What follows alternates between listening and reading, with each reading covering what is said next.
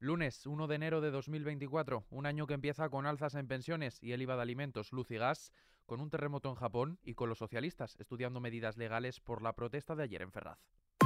ISFM Noticias ¿Qué tal? Muy buenas tardes. El año 2024 comienza con la subida del IVA. Una subida de la luz y el gas del 4 al 10%. Una de las mayores preocupaciones a principios de año es la cesta de la compra. Se mantiene el IVA a 0% en los alimentos básicos como la fruta, el pan o la leche. El de las pastas y los aceites continuará al 5% hasta junio. También preocupa la energía, sobre todo por las bajas temperaturas de los primeros meses del año y es que el IVA de la luz será del 10% durante todo 2024.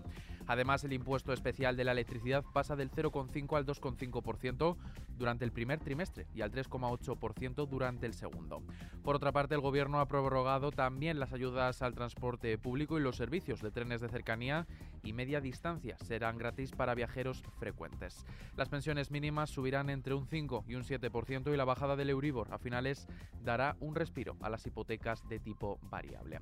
Y el 2024 también ha comenzado con la felicitación del presidente del gobierno. El jefe del Ejecutivo, Pedro Sánchez, ha hecho un balance del 2023 en redes sociales. Ha asegurado que ha sido un año de progreso, concordia, igualdad y compromiso social.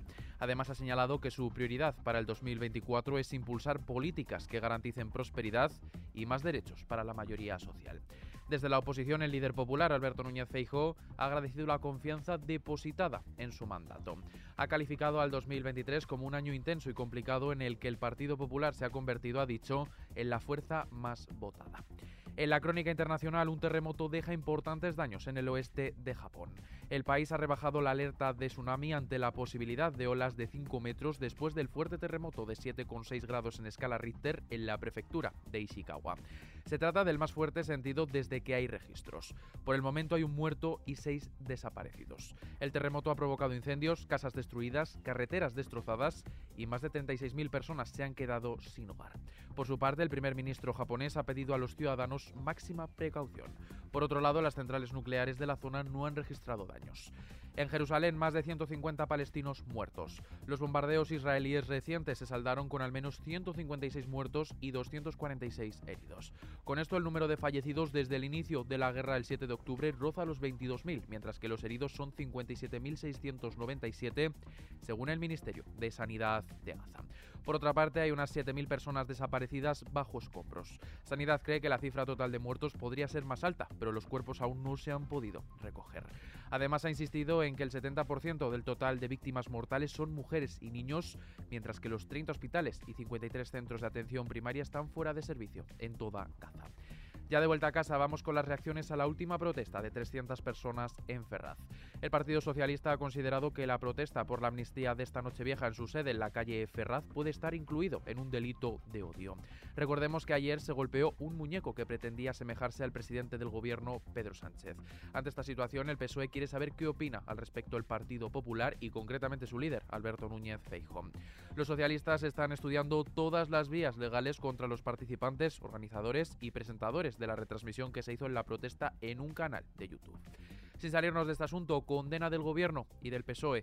Ministros y diputados socialistas han expresado su condena en redes sociales. El ministro de Presidencia, Félix Bolaños, ha reivindicado que en 2024 se trabajará por una España más justa, libre, diversa, habitable y tolerante.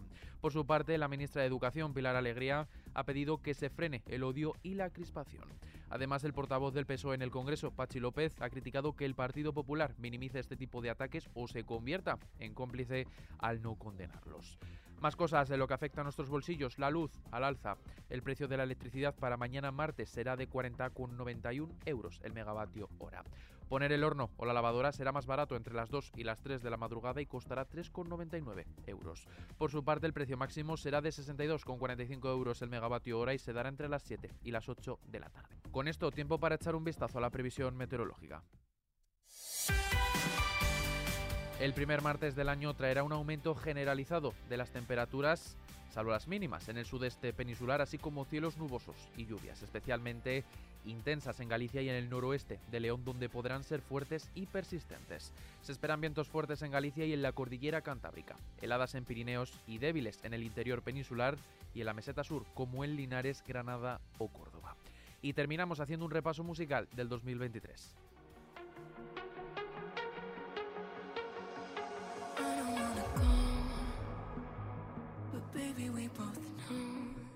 En lo que respecta a música, 2023 se ha despedido con momentos estelares. Sin duda, uno de los más potentes fue la canción de Shakira junto con Bizarrap.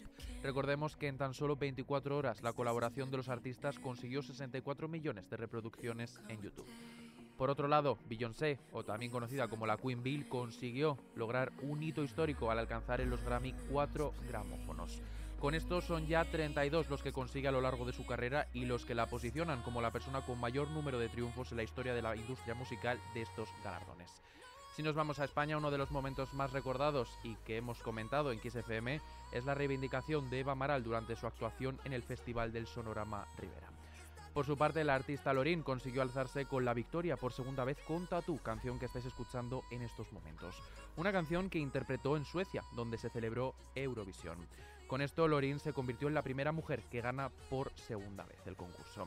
Sin embargo, una de las artistas que más han resonado en 2023 ha sido sin duda Taylor Swift. Su gira de Eras Tour, su correspondiente documental que se estrenó en cines y las regrabaciones de sus discos anteriores a 2018 para recuperar sus derechos de explotación son algunos de los ingredientes que han hecho que Taylor se convierta en la persona del año. Con esta noticia que tenéis ampliada en las noticias musicales de xfm.es lo dejamos por el momento. Como siempre, tienes toda la actualidad en 90 segundos en los boletines de XFM y ampliada aquí en nuestro podcast XFM Noticias. Con JL García los mandos de la realización, un saludo de Adrián Martín, que tengáis un muy buen comienzo de año.